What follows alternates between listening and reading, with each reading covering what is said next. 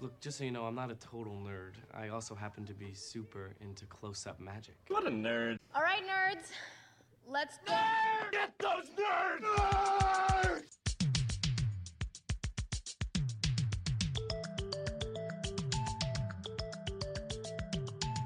All right, well, welcome to this very special episode of Nerdables. I'm R.A. Rain. Joining me this episode are Chris, Travis, and Ethan. What makes this episode special? Really? You guys? Yeah. Do you- does anyone know what make, might make this episode special? Uh, You're wearing a girl's hair dye hairstyle? No, you trying to represent samurai culture? no. You're trying to be Tom Cruise and Keanu Reeves wrapped up in one as the last white samurai. No, it's our one year anniversary. so you wore a special samurai top so I knot. wore a special samurai top knot. that looks absolutely ridiculous for it. Yeah, what yeah, does yeah. the samurai hair do have to do with? uh, our It one-year has anniversary? nothing to do with our one year anniversary. So you actually just came up with that on your own. Like, The hairstyle. yeah, yes. I'm gonna rock this. I just thought I'd do something So you different. did that to yourself on purpose. Yeah. I did. Those that don't know, I don't really have much hair, as in none. And there's some days that I miss it, and then I come in and see something like this, and I don't. So yeah, it's our one year anniversary. Uh, one year ago we started. We are actually on episode forty three, so we're doing pretty good. I mean, you know, we we managed to do it. Almost For- weekly. Yeah. So for one a week, we only miss nine weeks. That's actually pretty impressive. Yeah. So Oh. I uh, wouldn't even come close to that. That's pretty impressive. My guess would have been like 30. Yeah, we were, it's. I, I was actually kind of shocked that it was that close on. And if you look at it, we actually have almost fifty two weeks of content up there because we have interviews and things like that. Cool. Now we just need people to actually watch them or listen to them. Hey! hey, Heyo. Hiyo. So did you guys hear the really big news this week? The unearthing of E E.T. Well, I was going to say that there's extraterrestrials that are playing games in the desert. Well, they wouldn't be playing games. It is a game. Well, But yes, the unearthing of ET. Travis, you seem to know about this. Why don't you tell us exactly what happened? Oh, sweet. I've been waiting for this all day. No, no I haven't. You haven't. But go for it Uh, anyway. Ah, You No, sound not like you really. have. So, um, a group of folks um, had been lobbying to try to get the exclusive rights to dig in a uh, garbage dump in Alamogordo landfill, which is in New Mexico. Um, it was a team of filmmakers and excavators. Uh, they were trying to get in. Uh, it's a Fuel Entertainment and uh, local garbage contractor Joe Lewandowski. They started this kind of fundraiser idea back in December, and uh, then ended up getting Microsoft involved and asking if they would try to help out and do stuff. And so uh, they started working towards this whole unearthing of the infamous Atari 2600 ET game that the urban legend goes Atari lost so much money on the game back when it came out that they literally poured thousands upon thousands of the games into this landfill in New Mexico to get rid of it. And lo and behold, they started digging, uh, I believe yesterday, and they've already found hundreds of the games buried there. So the urban legend is true. There are they don't know how many yet, but as of right now, hundreds upon hundreds of sealed, never used inbox ET games in in the uh, garbage dump. So they did find hundreds and hundreds because I know like the first reports yesterday was they could only find like a couple, but obviously they had to dig a little farther.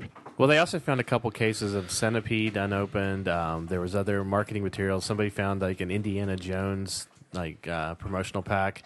They're really trying to bury it deep. Well, the other thing was they didn't just bury it; they was like cement poured over top of the whole thing, of the whole site. So Well, yeah, that's how a landfill works. Well, I know that, but I'm just saying that it wasn't just you know dumped in a hole. You do have to wonder, like, how much money are you spending to excavate a landfill? Because I mean, there's, this is big equipment, you know, Yeah. gigantic excavators and stuff. That's a lot of money just to find out whether ET still sucks.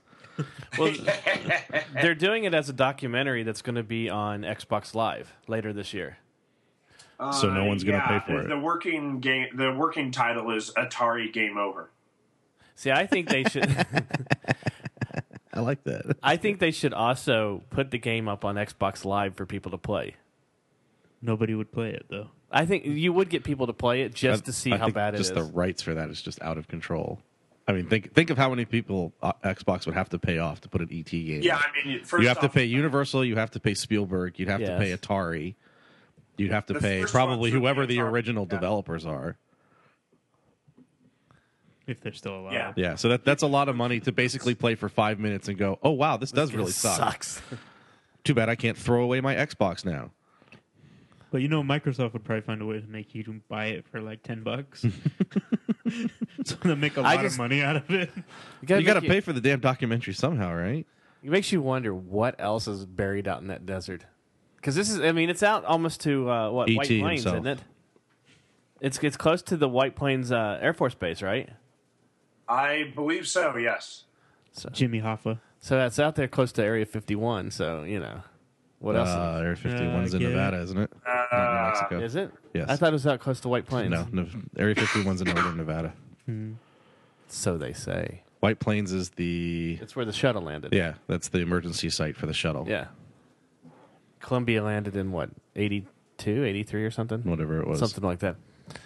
Um, yeah. So um, other big out of this world news: um, Star Wars Disney or Disney Star Wars, whatever you want to call it, has finally come out and said, "Fuck the expanded universe." Which you know, did anyone really not think that was going to happen? Uh, this is this. They've been talking about this for like a week or two now, or even more. As we know, a couple of months ago, that they built a team, which I guess is like the Lucasfilm story team or something like that, officially, that was going to go through the EU and kind of pick and choose and do whatever. And they finally came out this week and said that, of course, as I think all of us really expected, and anyone who doesn't was in a pipe dream. That Abrams' crew and the Episode Seven production team didn't have to be beholden to anything that had come before, um, throwing out pretty much everything that came out after Return of the Jedi. It also kind of encompasses all of the EU stuff that is around um, the time of the original Galactic Civil War, the Mm-hmm. time that's in Clone Wars, uh, anything really early, the Knights of the Old Republic and stuff like that, and kind of establishing what we always knew, which is there's only seven pieces of canon, which Eight. is the seven seven movies and the Clone Wars TV series. And- Six movies in the Clone Wars TV series. and now the Rebels TV series. Well, yeah, but that's the Rebels hasn't come out yet. Right. Going forward, this to me is the biggest news. Going forward is that the adult fiction line. That sounds terrible, um, but that's what they're calling it. The, the, the adult fiction line uh, that's being published by Del Rey, I think, uh, is relaunching everything that occurred before is called legends, and it doesn't count. Everything going forward counts and it will be in canon as they'll be working closer with Lucasfilm and the story team for episode 7. So they've announced a couple of different projects already. They said there's a prequel book for Rebels. Um, they're doing a book based on uh, Moff Tarkin, which will be like his official history, I guess, because it will be in canon along with all the other stuff. So to me, the biggest news is that going forward, at the very least for the books, well, they said the games too. the games too. Yeah. I haven't said anything about comics yet, but at least not that I know of. Um, but that those books will be a- as beholden as they can be, or as canon as they can be. I mean, obviously they're going to be able to take whatever they want to throw out. They'll throw out. You know, at some point they'll throw out stuff. They- They've almost revised a little bit through through the movies too. Well, they also said the West End games. Uh, Well, they used a lot of material from West End Games because West End Games is, you know, said this for a long time. West End Games is the most important thing that ever happened to Star Wars after Return of the Jedi, Right. Because they established not only kind of like a backstory, but all of those source books had little stories in them, and this is where other creators and other companies said people are are wanting new Star Wars material. They want new Star Wars fiction. They want new Star Wars stories. They're making up their own because they don't have anything, and Right. West End obviously expanded the universe and kind of gave a base to what had happened before and they didn't try to explain away like story plots but just the idea of how the empire works how the rebels work you know how the rebellion was set up how you know why could the rebellion beat the stormtroopers because stormtroopers were just conscripts from worlds that nobody knew about stuff like that well, they also gave the galaxy a map and you know where everything was. That was much later. I mean, at, at the beginning, the source book was just simply this is how the Empire works, this is how the Rebellion works, this is how the galaxy works in a very base tone so that you had a playground to play in.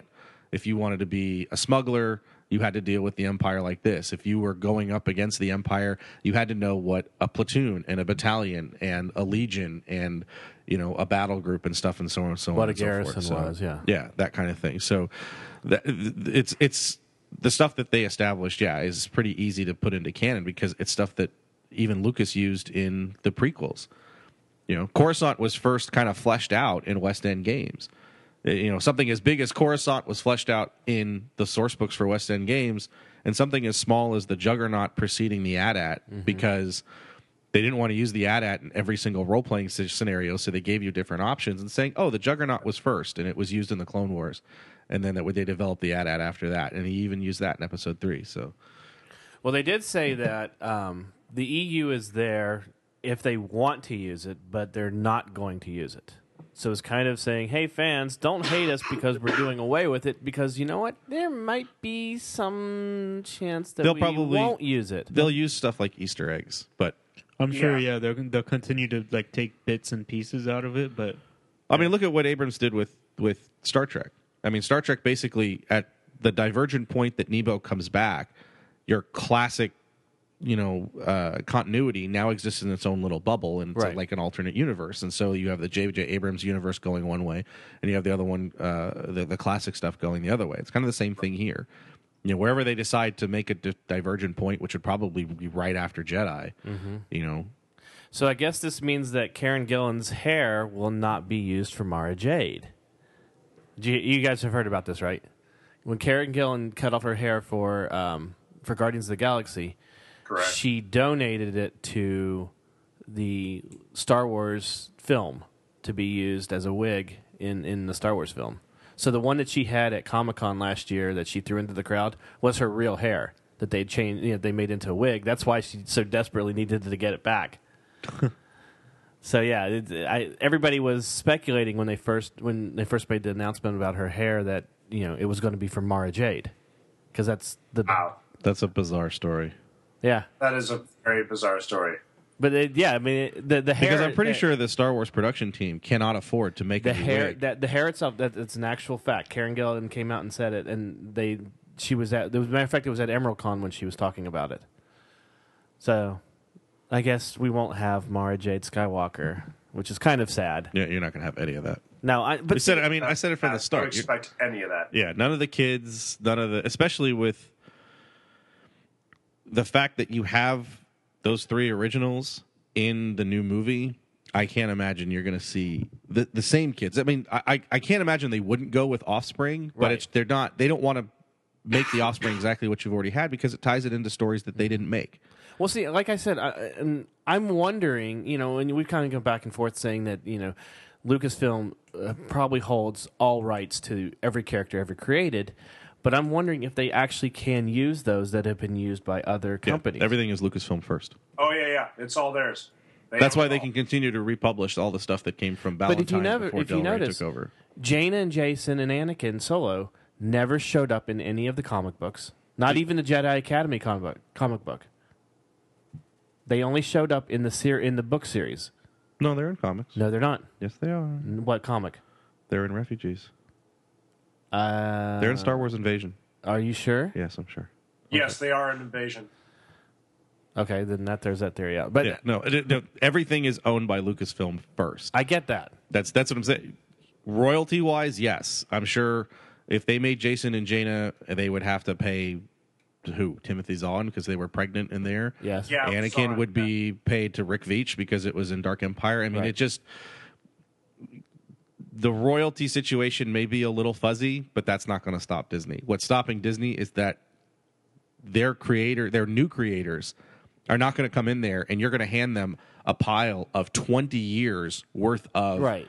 material and go read this and then build your movie. Right. They don't Yeah, want. To, you- they don't want to have you've the. read every comic book and every novel for the past twenty years, right? Okay, good. Now you can write this movie. Yeah, I know. I, I get they don't want to have their creators beholden to what was already. I mean, there. hell, even the the the encyclopedias, you'll see entries where it, it's obvious that even the people writing the encyclopedia are trying to reconcile stuff that's just ten years old Yeah. together. I mean, Boba Fett's origin has changed three times until Episode Two came out and blew it up. e- Yeah. You know, and then it, the hell with trying to put the Marvel comics in there. If you put Marvel comics in there, Wedge Antilles comes from Tatooine and was friends with Luke Skywalker as a kid. Right. And just kind of like, well, let's just, just- we're just going to shove Well, that and right that's what under. they're saying. They're they're saying that this way they can have a concurrent universe. They can you know that that they can create their own chronolo- chronological timeline, and they don't have to worry about trying to incorporate. You know Timothy Zahn stuff. They don't try to incorporate the Dark Horse stuff. They don't have to try to incorporate the video game stuff. That basically they're taking the stuff that is visually there for people to see and t- saying this is our canon and anything that we're going to put in there, you know, you'll have to readjust your universe. And obviously, I mean, even before Episode One, George Lucas said that. He Right. said the three movies are it. That's the only thing I count. I don't But he count did. anything He else. did incorporate some little. He did, tidbits. but like he said, the only thing that absolutely counts is what we've seen on the screen. Right. And even then, he changed the origin of the Force to be a bunch of insects, bunch of Oh nanobots. God, I thought we weren't ever going to bring that up. Nope. so, Kathleen Kennedy did. She did say that we we have an unprecedented slate of new Star Wars entertainment on the horizon. Kennedy said. We are set to bring Star Wars back to the big screen and continue the adventure through games, books, comics, and new formats that are just emerging.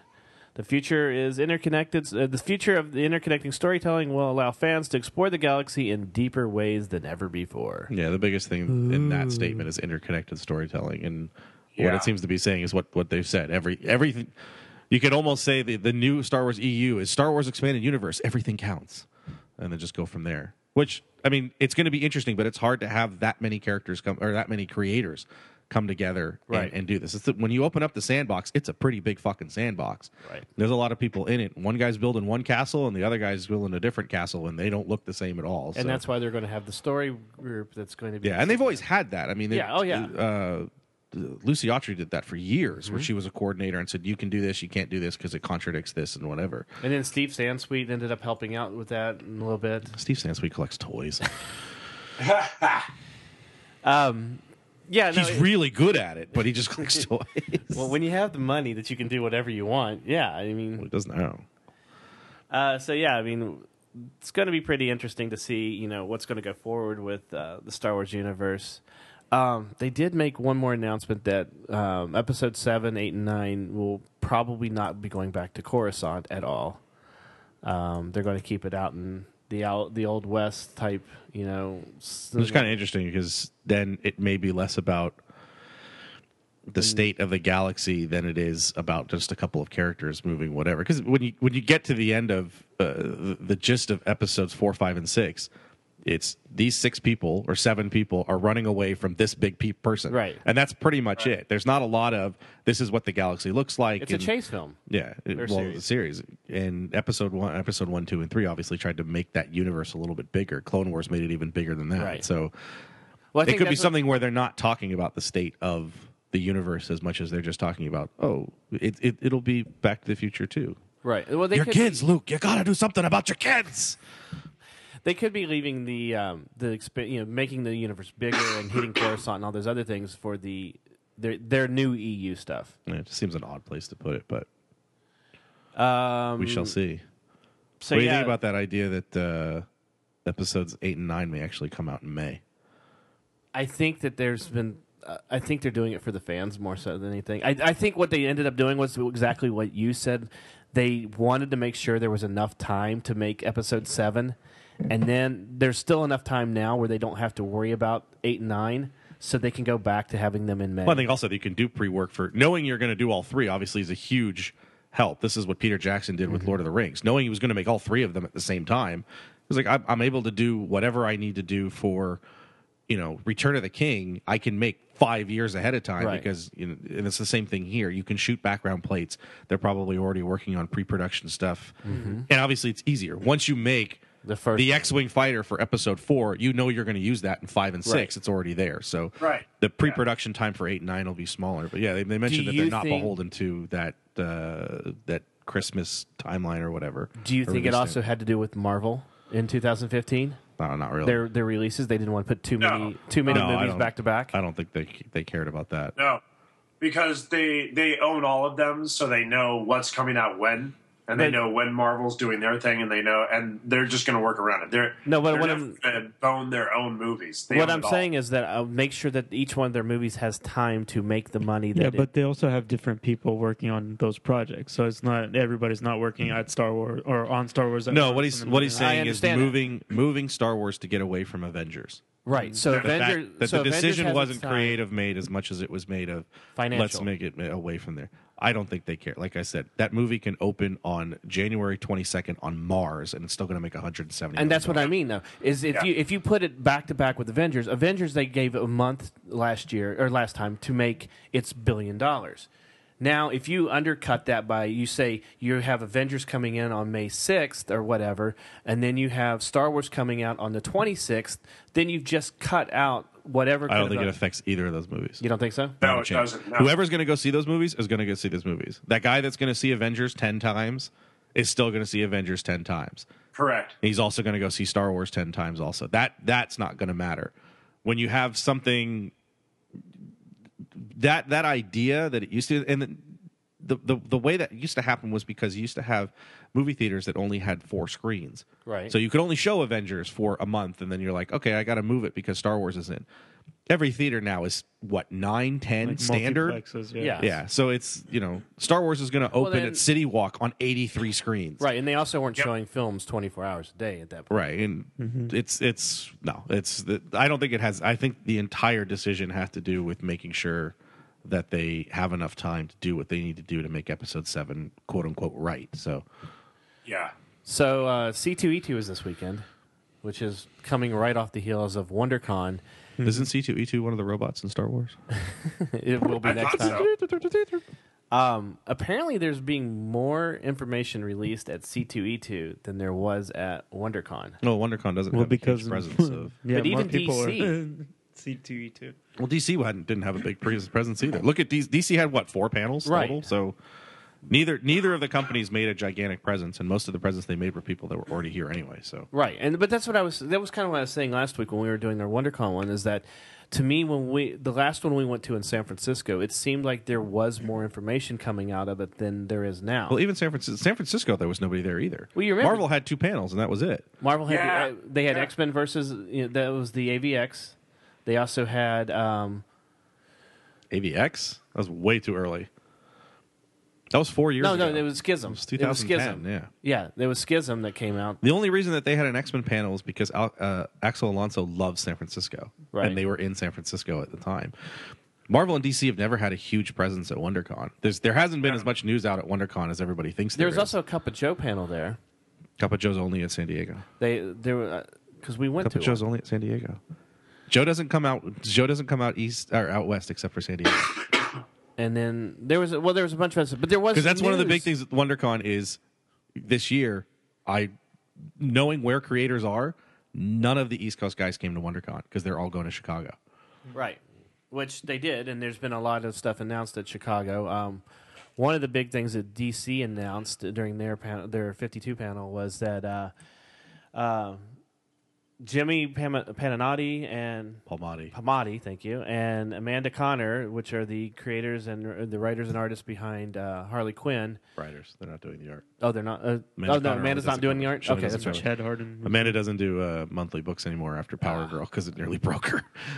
They announced that they are doing a 38 spe- 38 page special called Harley Quinn Invades Comic Con, where each chapter is a different day of SDCC. Well, it does sound like it sounds like it's 38 days or feels like a 38 Right. days, doesn't it? At the end. Yeah. But they are what the really interesting is thing about this is they're calling it their red flag book. So basically they're they're throwing everything that they can into this book to see how far they can push the limits of what DC will allow them to do with it.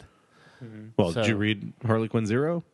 Yeah. Yeah, there's a lot of stuff in Harley Quinn Zero that threw up some red flags too. Yeah. I do find it kind of funny. Like, hey, we're at C2E2, so let's talk about San Diego. Right. Right, I know. That, that, that was kind of the first thing I saw about this one. I was like, wait, this is, you know. All you guys that are here that can't go to San Diego, guess what? You don't get the exclusive, so who cares? Now, here's a question, though, and they haven't really said it. It says that each chapter is a different day. So, are they going to release this as a 38 page comic, or are they going to release it as you know? Yeah, it'll just be 38 pages, but it's separated into every four day you pieces. go go back and get the next No, part of it. It'll be four. It'll be four parts No, of a the- single comic. yeah, the one comic will be separate. You're not. You're not going to make Harley Quinn a, a. You could only get it San Diego. I mean, there'll be a cover, but that's that would be shooting yourself in the foot They also an- announced unless that they do it uh, digitally. Spar- uh, Star Spangled um, I Zombies coming out. No, yes, is coming out that week of July 23rd. Star Spangled Eye Zombie. Uh Uh-huh. Wow. It's going to be war stories about uh, the I Zombie. So yeah, I can't wait for that. Travis, do you even read comics anymore? Or did you I give them do. all up? Oh, I do. okay. Yes. Do you just read like hipster comics that nobody else cares about? no, you Yeah, don't- I, I just read Saga, guys. Yeah, that's uh, there's no other real comics out there. I read Come on, Saga, and Doc. I'm really looking forward to Jason Aaron's Southern Bastards, but everything else can just go to hell. I, I mean, uh, now that Neil Gaiman is doing Sandman again, I guess that's okay. That's okay. Did you like suck Eric Stevenson's dick when he made that speech at uh, Comics Pro a couple, like two months ago, where he basically said that every comic that wasn't Image is stupid? Uh, I was the one that the security guards were tackling when I tried That's to beat the his thought. ass. Well, since since I do have both of you here, this is a really good time to bring it up. Travis, you're reading mostly your comics digitally now, right? Or Yeah. You, or you were before Comicology got bought out by Amazon. Yeah. So and Chris, Which Well, wait, may or actually, may let's not stop be right good there. or bad thing. I was gonna say, is Comixology being bought out by Amazon actually affecting you? No, not at all. Okay, that's what that was. That's when the way that Rich said it, Not it Uh, sounded one like little something bit. happened. and well, when he first came up, he was kind of worried about it. I think 'Cause that email you sent me was kind of worrisome. Well, I said it would happen too. I'm like, watch Amazon just erase your history and go, oh, you have to rebuy all your comics because that money yeah, belongs to that's, us now. I was worried about where it was going to go, how it was going to go down, how are they, how you know, how are they going to handle it? But it's it's literally like nothing. yeah, I can't imagine that Amazon would be so stupid as to try and just delete everybody's history and say rebuy your shit and expect anyone to use that service ever again. Uh, See, that's yeah. They would they would literally kill the service they just bought. Yeah, But having you both here, because Chris, you're primarily your comics come from the store from the shop. yeah. But So I you- also don't have a tablet, so But you would I've would I've you? never. I would if they were cheaper. I'm not paying the same price to not have a physical copy. right. That to me is that that's where digital comics fall apart. Even though that you're getting that comic stored on a server for you. Doesn't matter. Doesn't matter. You're telling me I'm, Actually, I- I'm paying four bucks for something that I'm going to put, I can't physically. I can't touch. physically touch, and I don't have access to everywhere. I've got to have, you know, uh, your reading device. Of yeah, a some reading kind. that- device or not a reading device. That's the same thing, but you can't, you know, like if you don't have a Wi-Fi spot, No, then that's you're not probably true not gonna because be you able can to do it. download them to your tablet. Yeah, but your tablet has what? How much? How much room do you really have in a tablet? You got to remember, I have almost six hundred thousand billion. Well, I understand that. bajillion What I copies. do is what what, Right. what I do with mine is because I, I I do both. I I read you know I read the actual paper you know comic. Yeah, but that's you're getting the And free I also digital did the copy. that's digital. what Marvel did a very good job of trying to do digital. Like here it is for free because all these companies want to go to digital because it's so much cheaper. Right. They're so gonna the cut only us out. the only ones I store on my tablet actually the ones I download are the ones that I'm currently wanting to read or going to be reading. But you never know everything. For If someone I like wanted me to go that has- back- you got to remember you have you have a lot less reading material than I do. Sure. So access is a big thing for it, but mostly it's just I'm still someone that uh, I enjoy reading it in a physical form. I enjoy having it in a physical form. I'm Right. still I still have a little bit of a collector mentality. I don't really, but I like having it there. Right. I mean, I got to get rid of ninety percent of what I have anyway because I just don't care about it anymore. You like going into a shop, you know, physically. That's the other thing is shopping is much different digitally because uh, you're talking now of not having rack space for comics that don't come from the big two, big two and a half. Sure. You imagine what a digital marketplace is going to look at, where you have to scroll through page after page after page to find comics from Boom, IDW, Dynamite, Zenoscope. Those companies are going to go out of business if it does this. And that was my next question: Is Travis, how easy it is is it to find the comic books you're looking for? For me, it's actually really easy because it's just actually you can go by publisher, so you can literally pull up a menu. That's Right, you but know, a even number even of then, you problems. have to know what publisher you're looking for if you're looking for a particular. Well, book. that's the I, I thing. think a That- brow. I think digital. What digital hurts more than anything else is browsing. Sure. because then there is something uh, as as a comic book reader, as a comic book fan, as a comic book purchaser. you are a little bit beholden now to your shop because your shop puts out the books or a shop, you know, whatever shop you're going to, puts out the books whatever way that they want to. They're ordering whatever way they want to. Yeah. So, but it's still, I think it, you have all those covers there. You have material that's right in front of you that you can browse and look at. I think digitally that's a lot harder to do because now you're even more beholden to Comixology. What if Comixology signs a deal with Dark Horse and Dark Horse is their homepage? Right. So all of a sudden, Dark Horse gets much more preom- predominant in their s- in their site than anything else. People are always going to find Marvel DC. That's not a big deal. Batman, the greatest thing Yeah. that'll ever happen to Batman is digital because that's the only character that everybody in the United States Sure. knows about. But when you're talking about even something like Saga, you're going to have to. The reason that Saga's so popular is that Brian K. Vaughan, for a decade, built up a fan base based on not only his superhero Right. work, but then Why the Last Man and, and Pride of Yeah. Baghdad and stuff like that, so that it was very organic and esoteric to get to the point where he has a book that's so huge because people want his stuff. Digital, I think, ruins that to a certain degree because you're going to have people that are going to have a hard time finding those titles. I, I get what you're saying, and I and I and I totally agree with you that you know one of the big things about retail is going into the shop or whether it be whether it be you know video games, comic books, whatever, and finding things that you didn't know or expect to be out. What I see with digital is most people with digital. You have to be looking for the comic that you want. You have to know Saga exists in order to to try to find Saga. You know, if you walk into a comic book shop and you see the racks of all the comic books, and you're walking through, you know, you see a cover that all of a sudden interests you, you pick it up, you start looking through the pages, and it may be something that is from an artist and a, a creator that you've never heard of, but all of a sudden you find this gem that if you were doing it just digitally, you would never have found. You have a harder thing. Well, I, I'm, I'm going to say something a little different on that, kid, because there's been times. There's been times where I've used like the applications on the tablet Right. to just browse. And then like I find something and I'm like, oh, that's cool. Then I'll go to the shop and actually buy the physical copy. Like I won't buy it digitally. I'm but not saying I'll- it, it'll disappear completely, but I think it's just harder, and it's also, I think you're putting your browsing control into somebody else as to what they show you and what they don't show you. Right. Because it can, again, if you have a deal with a particular company, we're going to get the first five pages of every Dark Horse comic, but we're not going to have any interior pages for IDW, Zenoscope, Boom, Oni, whatever. That's a difference. Where if you have a- a physical copy is a physical copy. The only thing that I that, that a shop can do to stop you is to seal it and tell you not to open it. But no one's going to do that. Your racks are open. You can a- pick up any book and look and see is the art in the interior different than the cover. You know, there's a lot of different cover artists than there are interior artists. So very much so. And that's the other thing is it kills variant covers. So, a- as a guy who That may not does be a do bad thing. some digital stuff, like for me, my point would be you at this point you need to be an educated reader. Right. You do need to know what to look for and what you're looking for. And I don't use digital as my what uh, end all be all. I actually use it as a way to dis- disseminate what I want to go to my brick and mortar for to actually buy. So I'll go and I'll pick up, you know, Saga number one on digital, read it, and go, holy crap, this is good. I'm going to go get two, three, four, five, six at the brick and mortar, and actually, because I do still have the, I like that holding it in hand, physical copy, the pages, the artwork. Now, would it be better if there was like a red box type scenario that went into the comic book shops where, you know, the comic the comic book shop owner buys just like they would with the ones that you know the the comic books they put into the stores. They buy the certain titles that they want to be digitally, you know, so you walk companies in. are never going to do that. You don't think so? No, we, why? 'Cause they- Wait, wait, what are you, what are you Why, trying to if, say? if if you can if you're sending them something that you can send to them wirelessly, why would you ever need a store?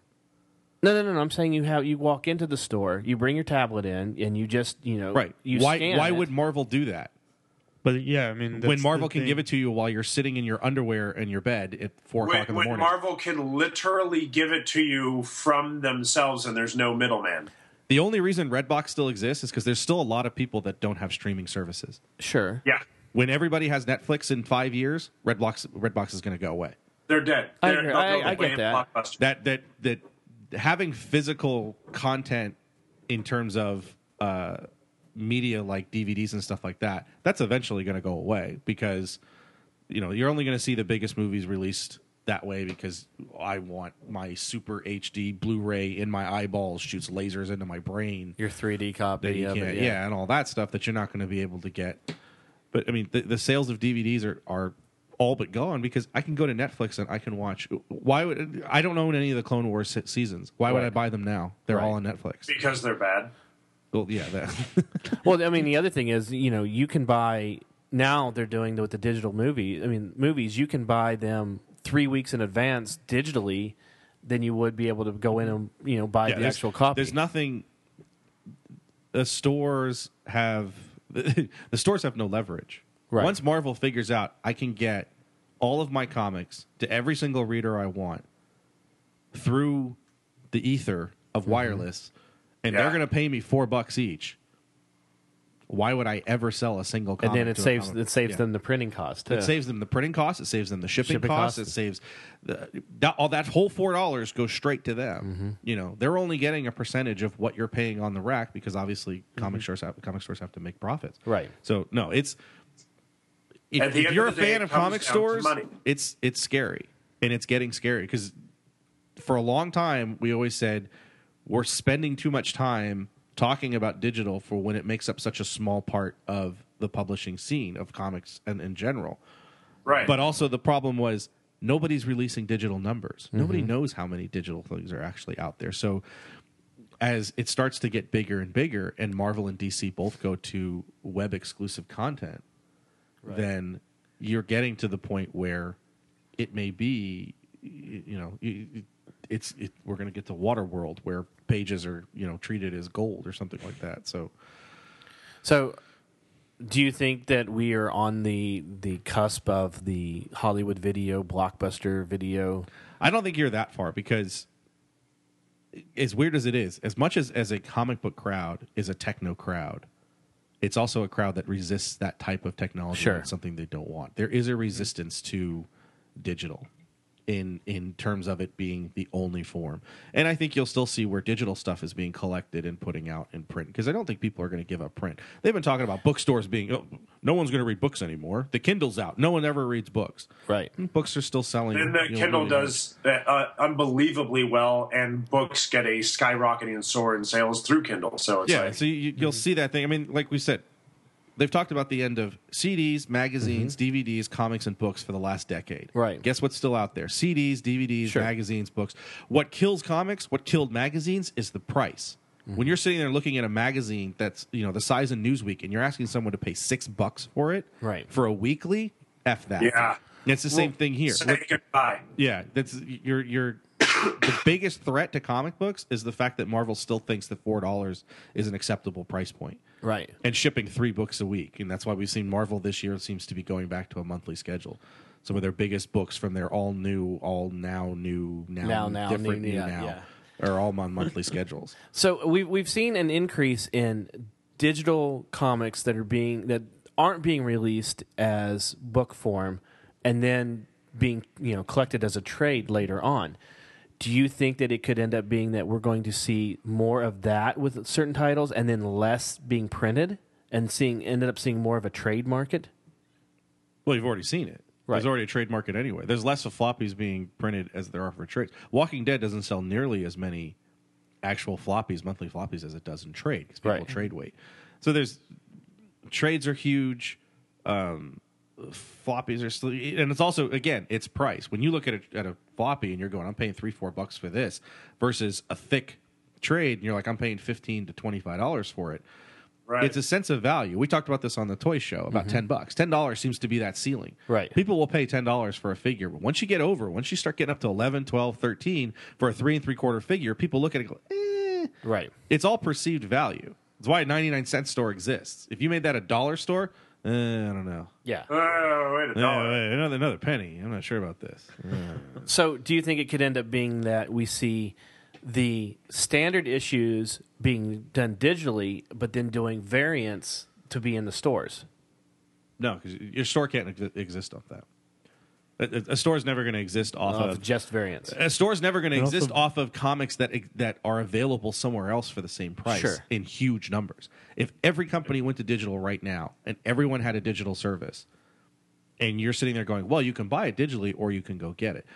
What digital helps is that guy in buttfuck nowhere that doesn't have a shop within 110 miles. Right. That's the guy that's now reading not only some of the weird title, not weird, but you know, sm- uh, smaller press titles like Saga or Smaller Manifest Destiny or offhand something. titles yeah. that aren't the But major- that guy's also now finally able to buy Batman and Spider Man at a regular rate. Right, and But they uh, were never at, able to do it during the before. same time that everybody else is getting it. Yeah, that's where digital's digital's big huge thing is is we in Southern California are are incredibly unbelievably blessed in the fact there's a comic shop within 30 miles of almost anywhere. Sure. Good You know, God, if we look at If just you get from like Santa the- Barbara, yeah, if you get Santa Barbara to the border, there's a shop within 30 miles of almost every single place you can think of. When I talk to guys online for, you know, i- in forums for creator pages, there's guy, there's a guy that I, I know who is in um uh uh not North South South Dakota. There's like four shops in the entire state. Right. You know, and that's it. And two of them barely carry anything. His his shop is two hours away. So they're probably never getting any independent He gets stuff. once. He goes once a month. They barely get any any independence because that shop itself. When you have a shop like that, it has to. It can't take chances. Right. It has to stock what it knows it's going to sell. People bitch. There's too many Batman. There's too many Spider Man. There's too many X Men. There's too many Avengers. Eh, Guess what? That's what fucking sells. Mm-hmm. It's your fault. You're buying it. So. The reason there's 85 Batman titles is people buy 85 Batman. Everybody titles. wants Batman. Yeah. So Yep. you have to go with that safe thing that everyone's going to buy.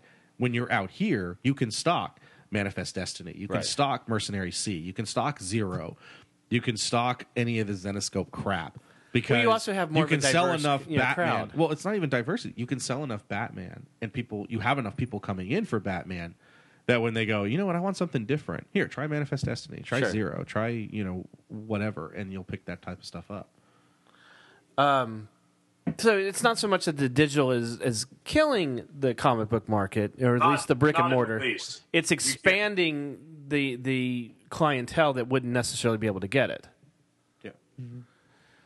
All right. And So it's also and it's also a test ground for new books. That's what DC was doing with Batman Beyond 2.0 and uh, Justice Beyond. Yeah, and I think you'll see that bigger, especially with DC, the chances that DC's taking and the books that are that were odd in the New Fifty Two, uh, Men at War, Frankenstein, whatever. All those Right. books failed.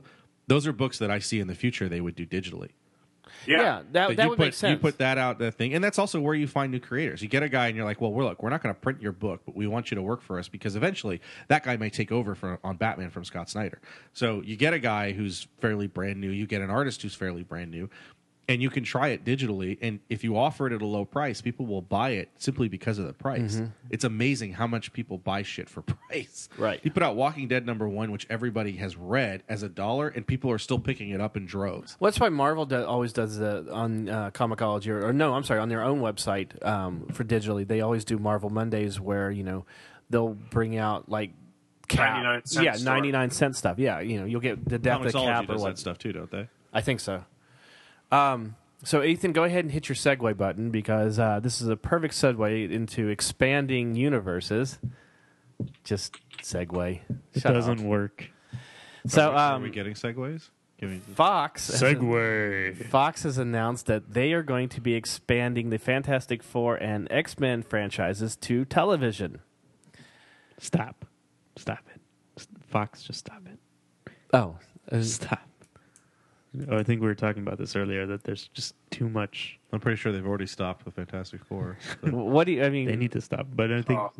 we yeah, discussed before that we go it's on, just what- too much comic content on TV with this. well, no matter what you do, this any sort of thing that's popular, you always saturate the market. look at what happened with Friends. Milk it, milk Yeah. it. for Friends every became really damn popular, penny. and then two years later, every single fall show that was a half hour on NBC was six good looking white people get an apartment together and try to figure out how to bang each other. Coming up on NBC, couples.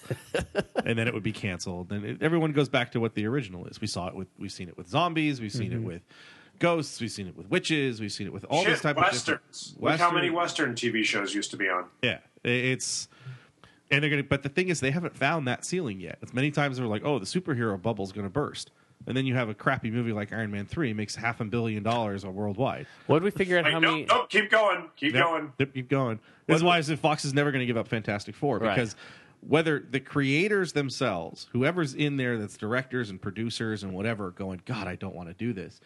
The heads of that studio are going, I watched Spider Man 3 yesterday and I realized that that's a gigantic piece of shit and it made a billion dollars. So we're going to So- keep going until it hits. Let's make our gigantic piece of shit and It's just make gotta- a billion dollars too. They already did, Well, Sam Kinberg said that uh, Simon. Simon. Oh, excuse me, Simon Kinberg said. Thank you. Ginsburg. His name is Kinsberg. You'll get it right on the It's third try. Kinsberg, but It's Kinsberg. even though it's it's That's not spelled, how it's spelled. that's how it's spelled. That's not how it's spelled. That's how it's spelled. I almost guarantee you that's not how it's spelled. That's how it's spelled. Anyway, Simon Kinsberg said that we're still in the pl- in this place of figuring out what the future of the franchise will be. But when you look at Agents of Shield E to some extent, and what Marvel is doing now with Daredevil and the other That's very shows, little expense. on, I know on, on Netflix. Look at Agents of Shield. E We spent a whole bunch of money on a show that's still bleeding viewers like crazy. Well, here's what it says. It says it makes sense to tell some of these stories, you know, in TV, partly because they're not enough for the screens. They're not enough for. They're wait, the story. I know you got me. Jeez. That it makes sense to You know? tell some Hold of on. these Stop Right here. stories. Stop right here. I take it back. You're correct. It is Kinberg. Thank you. I could have sworn his name was Kinsberg. Wow, Rich got something right. I- what, Uh, no, what's even more impressive is that you both have acknow- acknowledged that. So, anyways, he said that it makes sense to tell these stories, some of these stories on television, because they're partly just not enough for the screens to do all of the character to do these characters justice. Um, Kinberg told the Collider that also because the serial format of comic books is better suited for television and you get uh, it was because it's e- it's because that because that's it. Every week you get to come back to the same characters with different stories, and in comic books, every week it's the same character with different stories. He's Mike- leaving out a very huge part, and that's doing episodic TV to the point of what comic books do is really fucking expensive. Kimberg did go on to say the biggest challenge for expanding X Men and the Fantastic Four from the big screen to television is the cost of filming superhero style action on television in a se- TV series budget. Here's my question though. He mentioned doing it the Marvel way, basically. You know, the way Marvel's the Marvels set it up. If you are going to do an X Men and a Fantastic Four movie, you're not going to be able to use the X Men and the Fantastic Four from from them for television. You're not going to be able to get the same actors. So that means that you're going to be using other I mean, characters. that, that throws out Fantastic Four, That thro- that's X Men. I could see you doing X Men. You, can do X X. Force. You can do all these other. Hell with that. You do new X Men. You Right. Do a kid, you know, it'll be on the CW. But Fantastic Four. How do you do a sad, Fantastic like- Four series without the Fantastic Four? Herbie the Robot. You could do Silver Surfer. The Come whole, on. the whole series is Herbie the Robot. Can you imagine how expensive a Silver Surfer series would be? Yes, That would be insane. the whole The thing. entire thing would be CGI. the whole thing's green The screen. entire. show. No, they'll just get a guy and just paint him in silver paint. Look, they get the Tim guy that was Curry, a at uh, surfer, Con- right? WonderCon. Yeah. Holy crap. Simon Kingbird wrote X Men The Last Stand. Yeah. You didn't know that? That film made $102 million on its opening weekend, one of the biggest openings in history.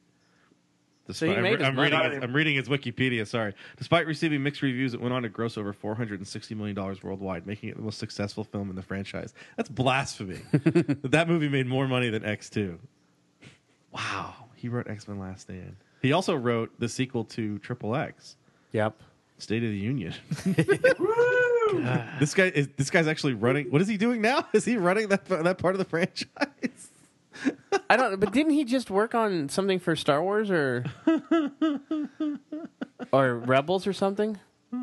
He was the final writer for Sherlock Holmes. Yeah. He was the producer of X Men First Class, so that's where he started. He started. Uh, Getting better. yeah, Anybody want to to uh, bring up? Uh, X Men First Class wasn't directed by Matthew Vaughn, was it? yes. Oh, I thought it was. I thought Singer No. did that one too. Speaking of He Singer, just like produced it, I think. anybody want to discuss Brian no, Singer? We're not going to discuss No. Brian Singer. This isn't the place for it. No, I know. Um, No, I know. As- as I everybody was- shut him down. No, I wasn't going to, but you know, just kind of throwing out that acknowledgement. Um, so Marvel Studios did announce this week that they found their Thanos, and that he will be in Guardians of the That's Galaxy. gross. By the way, Really, that they, They found, found their everything. Thanos. you think that the going big back, hold on, just uh, going back to what you were talking about with Kinberg, right, uh, with Star Wars. uh, he was initially reported as one of the writers with Lawrence Kasdan, and then they said that Kinberg would only be working on future Star Wars projects, but not Episode Seven or Eight. Right. So But- that's what it was. So yeah, he is. He is. uh, So he's the one that and comes he's, in. yeah, he's an executive producer of the new Star Wars Rebels animated series. Right. Because I So- thought he was at the panel. He's the one that comes in to ruin franchises, right? So he always does the third movie of every franchise. Did he do Spider Man three? Does that mean he's gonna do? He's gonna do Episode Nine for Star Wars. and it's gonna be terrible. Oh, It's gonna feature a bridge that takes nine and a half hours to move from one section to another. Wow. I want to see what the script is for that. Magneto appears on bridge and lifts it in pure noon sunlight. Eh. Cut to Magneto dropping the bridge on Alcatraz, which is two miles away, in pitch black darkness. Dude, it's a heavy nobody's- bridge. Come on. they could have just blown up the bridge. It took them nine and a half hours to move that stupid but then bridge. how two would every, miles. would- how would they have had the X Men that could villain have, that walk? should have been the end of the movie. It's just Wolverine and Beast standing on Alcatraz, going, "Well, shit, that was easy." Someone just blew up the bridge and they dropped everybody into the ocean. But they couldn't do the the great villain walk onto the island. They did the great villain walk. They did it onto the bridge when he starts picking it up, and then it Yeah. takes him. It takes him a full day. So with with Did Mar- he call? Did he call times out? Like you didn't tag when you were a kid. Times out. Times out. No one's allowed to hit me while I move this bridge. Ah. Uh, He's got to take his time. Um, so with with Marvel finding their Thanos, okay, um, I guess he's not going to be in Guardians very much. Well, they said they're gonna. From what he alluded to, is they're going to have a motion capture Thanos make a an appearance in Guardians of the Galaxy. Did but- anybody think he was going to be the villain in No, Guardians? no, no. I didn't think. I so, thought the but- only time you'd ever see him was if you Hell saw him in no. a in a credit sequence, which now they gave away the credit sequence. I don't. Well, see, I, Good job, Marvel. We don't know if it's a credit sequence or if it's like a couple pickup scenes. I just I don't know. That seems stupid. No, I have a feeling it's going to be like end credits or mid credits. See, I, I don't. I don't think so. I think it's going to All be. Kevin Feige said was that he's going to be uh, making. There's going to be a motion capture appearance, and that's it. Right.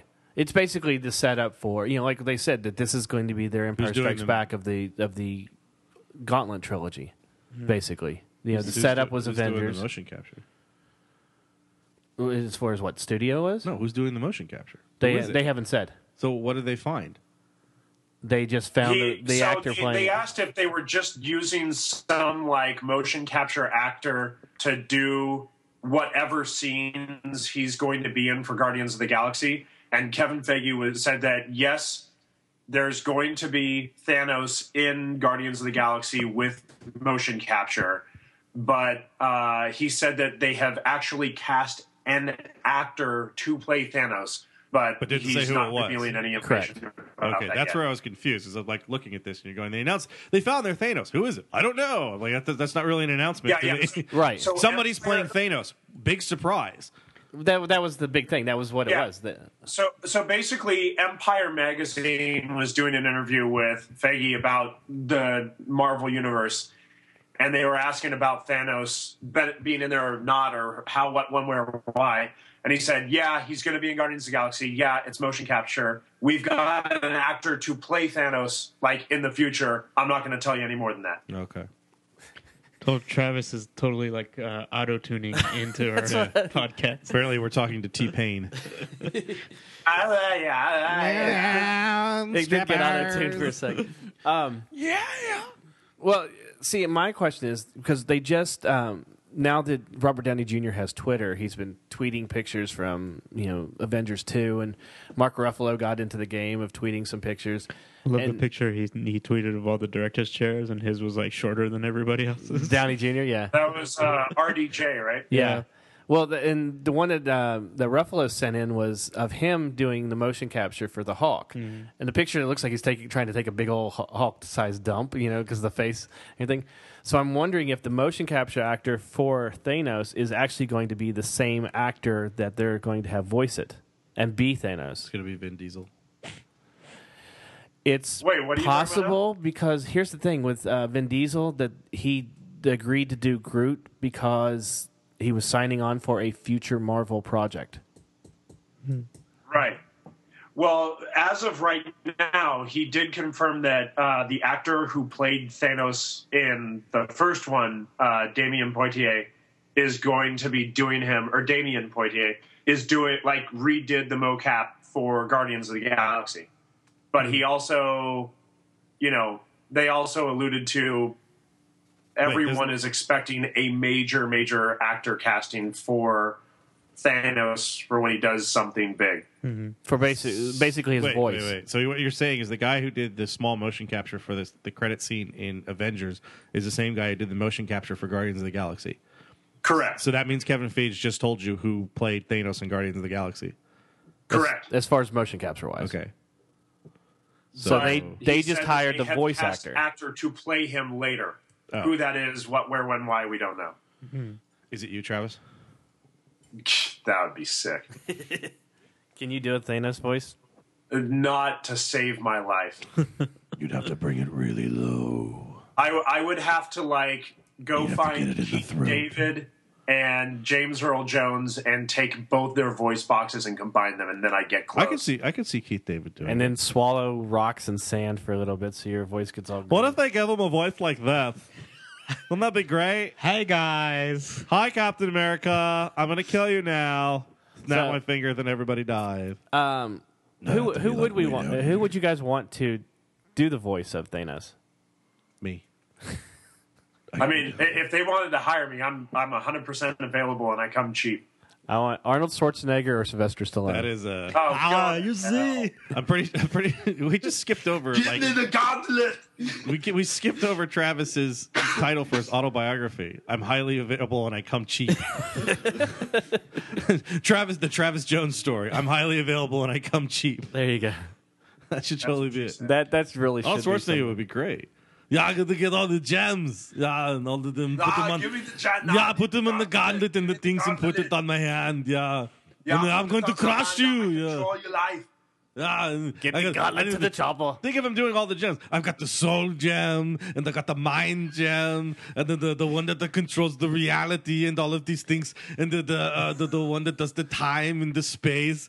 And then they put it on this really cool like like yellow like glove, and then they put it on. And I'm like, yeah, I will control everything.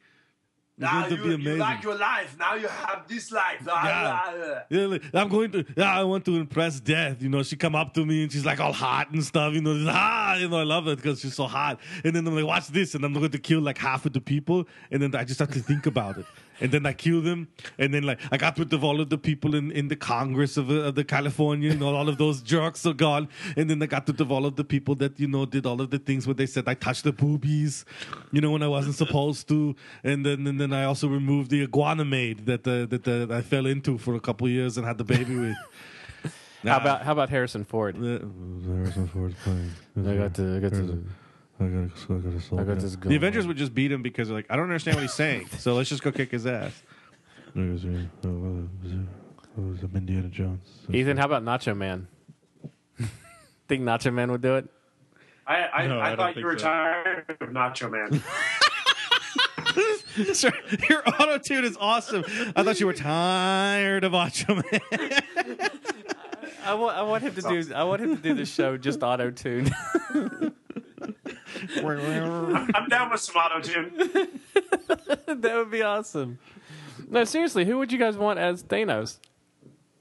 You mentioned Keith David. I could see Keith David doing it. Yeah, I could see uh, doing the voice. I mean, I wouldn't do, and I don't. I don't think if, if they were to go with Vin Diesel, I don't think that'd be a bad choice either. Yeah, I was about to say. Vin I was Diesel like- isn't as terrible as people make him out to be. I mean, his, and his voice is fantastic. Right. So I, I was going to say could that. see I was him. going to say that, you know, people may not agree with me, but I think Vin Diesel could do. do the And he's voice. huge, and you know he could do mocap for it. If he's, they- he's an action. Well, he's doing the person. mocap for Groot too, so yeah. Yeah. Mm-hmm.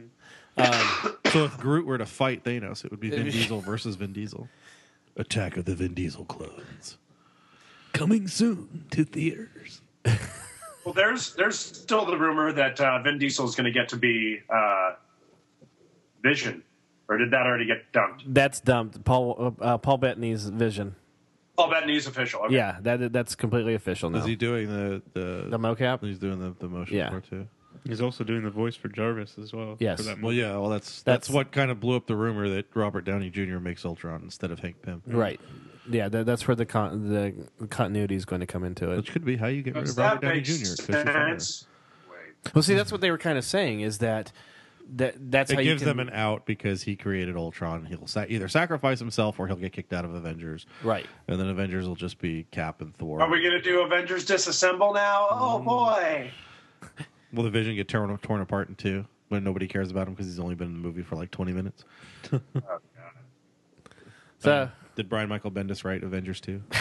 No, but he is. Uh, I think he is listed as going to be part of the uh, executive creator team. well, I think I think a lot of stuff vets through him anyway because most of the stories they're touching on are stuff that he's touched anyway. yeah, that's like No, Craig Kinberg that's ready. you for realize third that Avengers. Avengers Assemble the the first six issues are Avengers are the Avengers team from the movie versus Thanos. right. So it, it, it may have been laying It's the groundwork Kinberg as that's to how writing the it's going. third movie. That's why it's going to start sucking.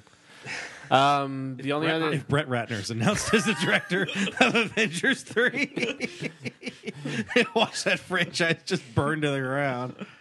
Marvel just completely just says fuck it, we don't care anymore. You're going to see it anyway. Hey, Travis. Yo. So, um, Yo. did, did you hear about the uh, name change for uh, The Hobbit? Oh God, what do they do now? It's no longer the, the Hobbit Three is no longer going to be there and back again. Right, The Hobbit Three is going to be the Battle of the Five Armies, right? Yes, Which is The Wild Orgy. what the movie was. right. Well, that's basically what the movie was about, anyways. Uh, yeah, basically they just went, "Hey, you know, you know the the the uh, the, the whole plot of movie three, so that's just the title." Well, especially since pretty much I was going to name it The Hobbit's War, journey is but I over. figured That was too obvious. once you, well, I guess the dragon. I'm trying to remember the end of that film now. you can see how much I paid attention. The to dragon, it. the That's dragon mission. escapes Yeah, the dragon escapes. That's what it was. uh, in the film. Yeah, Yeah, he uh, he breaks out of the uh, mountain and goes, "I'm sorry." Then he heads to. Uh, then he then it- doesn't he head to the, Laketown. The Laketown, yeah. Oh, that the whole Laketown thing was so boring. I want to like these movies so much, but I gotta tell you, there's just something missing in them. It's almost Uh, like there's something missing in the fact that there's way too much in it. there's way too much in it. So it's very Not only that, uh, it, it lost. It, it lost something from the Lord of the Rings, and Lord of the Rings. I'm sorry, I every single one of those movies, even when it was down a little bit, I was like, "These are so good." Yeah, this is no, such I- a good they're three of my- translation. they're three These of my new ones, favorite I'm films like, of all This is time. not The Hobbit that I've read. Do you want me to tell you what you lost in it? His dignity. Soul. No, the, yes, you're you're correct.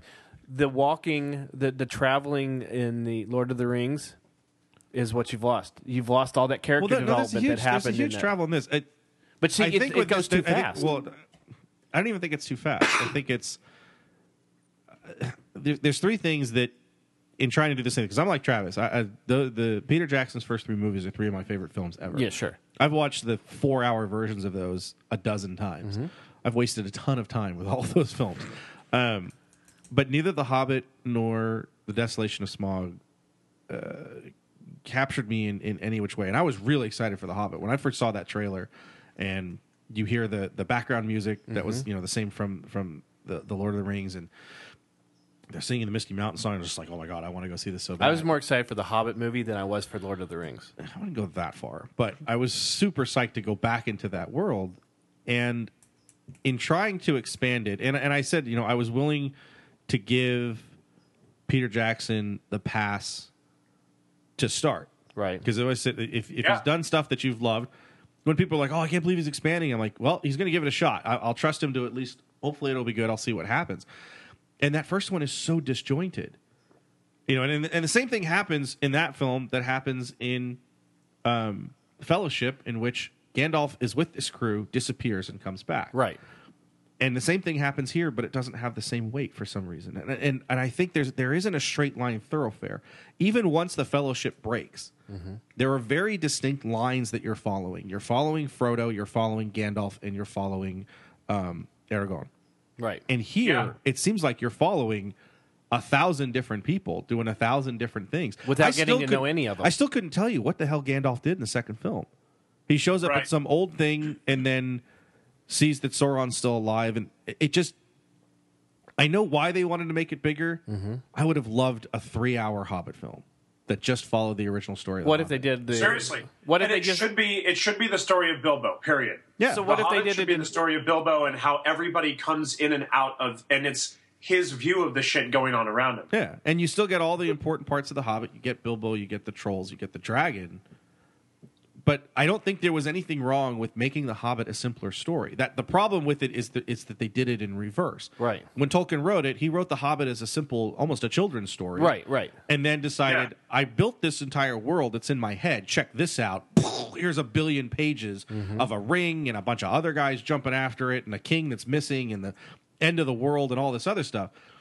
When you start with that, I think everyone thought it would be a hard sell to say we're going to do a fil- we're going to do a single film, two films max, and it's just going to be The Hobbit, and it's going to be a bunch of dwarves that go to the guy that you saw for a couple minutes in the original trilogy.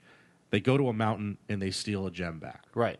Well, see, that's what I was going to say. Should it should it have been two films? You have the Hobbit, and then you have the Battle of the Five Armies as the I second don't think it film. should. No, it shouldn't even have been the Battle of the Five Armies. If you're going to do two films, then you do two two-hour films, and you can expand a little on the story of the Hobbit. But it just, in trying to make the story bigger, it doesn't connect with the two. What's going on with with Gandalf and what's going on with um, uh, the elves and everything else, and what will be the Battle of the Five Armies, has absolutely nothing to do with a couple of dwarves and a and a and a hobbit trying to get into a cave trying to get into a mountain. They try to make it bigger with this idea that you know the dwarf kingdom has to come back, but you've already seen the other films. The dwarves never come back to the way that they, Right. they were. Minas Tirith is dead and all that other stuff. So, um, not Minas Tirith. That's the city. I can't remember wherever they where, where they die. Whatever. Uh, Minas Tirith, or No, The, what what uh, the the the the the mines in the first film. The dwarf. oh, can't uh, remember the, Uh, the- Goblin Mines. Yeah, I can't remember what the name of the city was. No, the dwarf mines where they go into. Well, no, that's what he's talking about. Where the goblins are. Because isn't that isn't that the city that they're showing in in The Hobbit? yes. Uh, Moria, right? Moria. Yeah, the Mines of Moria. Yeah. Yeah, so I mean, we, we know that the, the dwarf kingdom never comes back to what it used Right. to be because we've already seen the ending. So you're sort of like, what the hell exactly are they fighting for? I don't know. Yeah, It right. just it My biggest it's disappointment. still visually exciting, and I, I know everyone. is like, "Oh, I can't believe they made an extra elf, and it's Evangeline Lilly. She's so gorgeous as an elf. Oh my god! And like, it still looks really cool. But that brings the second point: is his physical, the the, the practical effects, the physical effects Right. are gone. Almost everything is CGI. To the fact that the main character Azog as a villain is is a CGI character. Yep. Whereas Yeah, a hundred none, percent yeah, CGI. none of the none of the close-ups of the orcs or the goblins in the first three films in the Lord of the Rings films, none of those are CGI. They're Right. all makeup effects. You know, obviously the huge armies are, Sauron is, the cave trolls are. You know that that's Yeah. fine, but it just Soul's a great way to say. I think it doesn't feel like a Peter Jackson film to me. It Yeah. just feels big and bloated. I think that was my review after we saw The Hobbit, where I said it just felt it felt bloated to me. It felt a lot of pieces that just didn't, didn't need to be there. I, it kind of gave me the same feeling as the as the Star Wars, you know, as the tril- the original the prequel trilogy of Star Wars. It, it didn't have that closeness, that connection that you had with the original trilogy when they tried to expand it and do more CGI and make you know instead of having a, a tight knit group talking about you know themselves and other things, you had a big valley they're walking through that's just nothing but CG around them. But one of my biggest complaints with The Hobbit was the Cave of Gollum. The whole thing with Bilbo and and Gollum got cut way short from what it is in the book, and you know, even the original cartoon that they did in the late seventies, early eighties. You know, they had, there was more connection between Gollum and Bilbo that kind of got over, you know, got glossed over. So I, I don't know. I still enjoy the Hobbit trilogy, but it's not nearly as much as the Lord of the Rings. Well, like I said, I've I've wasted a whole bunch of times with uh, Lord Yeah, of the Rings. no, Lord of the and Rings I've- is way better. but I've never s- I, I haven't seen I haven't seen either of the Hobbit movies a second time. I didn't see either of them more than once. No, I think because you were Uh, I waiting saw to watch the expanded. first But one even in the then- theater once, and I never saw the second one. But you never even saw Desolation of Smog. Nope. I haven't fuck it. seen the second one either. I've, I've seen the 1st I'll one see, on uh, I- DVD. Well, that's Yeah. that's not a big deal for you, Ethan. You see f- a movie a year. That was The Last of Us. Yeah, They make a Last of Us movie. they're in the works of that. Ethan, They're, Ethan, may they're in go. pre-production on The Last of Us movie. Ethan may go to that. Oh, better, better go stand in line now. Um, No, I, I've seen I've seen The Hobbit a few times. Uh, it's on HBO now, so every once in a while, I'll just like leave it on in the background of something. Um, I've no, I ha- I own the expanded edition of that one, of the first Hobbit, but I think I was waiting to watch it with you, Chris, because I you don't, had know how, mentioned. I don't know how expanded you can get it. And then That second one, the, the, um, I went to see this Desolation of Smog with my ex girlfriend, and when we walked out, and I asked her how what she thought, she said that movie was nine hours long. and at the second, at the, also my experience the second half of that movie, I was sick. I started feeling it when just like just before we went into the film, and about halfway through, I'm like, oh man, my throat hurts really bad, and I notice I'm s- sweating in an air conditioned theater. I'm like, this is no good. this is not. We walked out of that, and I'm just started coughing, and it's just like this is not a great experience. I like the second one better than I like the first one of The Hobbit. I would say so because only there was more stuff in it, but the, like I said, the, the whole Lake Town thing is just like, what Yeah. the fuck am I watching? And plus, it drove me crazy that I couldn't figure out who that where that guy was from, and I don't think he was from anything I'd ever seen before. But apparently, he just looked like somebody I thought I saw in another project. So like, where's that guy from? Is he in, is he in Game of Thrones? Who is that guy? Speaking of Game of Thrones, Game of Thrones is so good this season. I'm not watching. Did you? Have you? Are you caught up, Travis? Oh yeah, oh, Did you enjoy the Purple Wedding? yes I did. I Yes. finally got redemption for all the hate. Yes, that wa- that was so good. Okay, so we can't talk about that because Chris and Ethan are behind. Um, so you guys want to wrap it up? Sound good? All right, we're wrapping it up. So as always, remember, Nerdables is on. Jeez. we're, Cut to the point already. Hey, we're done. we're done. We're on Stitcher Radio, which is a great way to listen to us and all the other We're, podcasts. we're on Stitcher Radio. We are. Yeah, Oh. actually, to be honest with Stitcher, it's it's Sounded so sad To about be honest that. with Stitcher, are you talking to Stitcher? I am. I'm talking to Stitcher. They notify you when the new podcast is up through your email. They also will. Um, it makes it easier to find your podcast that you're wanting to listen to, and then immediately after yours ends, it starts to give you a another podcast that is similar to the one you were just listening to. I think I said that last time, didn't I? Probably. I'm starting to repeat So myself. Big Brother's telling you what to listen to. Big Brother's trying to tell you what to listen Anyway, to. so we're on Stitcher, we're on SoundCloud, we're on Blip TV, we're on iTunes. Uh, we're at facebook.com slash nerdables, a Twitter account at nerdables show. And you can visit our website, www.nerdables.com. You can listen to the podcast, catch up on episodes you missed. Is there video content up on uh, on nerdables.com? No, there's actually not Is up there, on. is there video content for WonderCon? The stuff that there's we video shot? content on YouTube. I got to transfer it over to. Ah, Okay. So did we get the video content up? We got We find one it? of them so far. Okay. It's, it, my, it's been killing my internet trying to put them up. Yeah. Uh-huh. Uh, 'cause Oh, it's it's my Time internet Warner. got killed. It's Time Warner, and Time Warner just slows the shit out of everything. Yeah, that's what it is. Time Warner's wonderful. So, anyways, leave your comments, concerns, and hate don't, mail don't leave your concerns. To, To- our But we're going to wrap this up because there's a bunch of people who have to go to work. to so podcast at nerdables.com. We're going to stop. So, right there. for Travis, Ethan, and Chris, I'm saying happy birthday to you guys. We're one year old. Oh. now you got to do the little. Where's the Where's the little Where's the little party hat and the the blowers and streamers? There's no party hat for us. That'll be on. That'll be on the actual image for the you know for the It's never a party when you're not here, Travis. oh,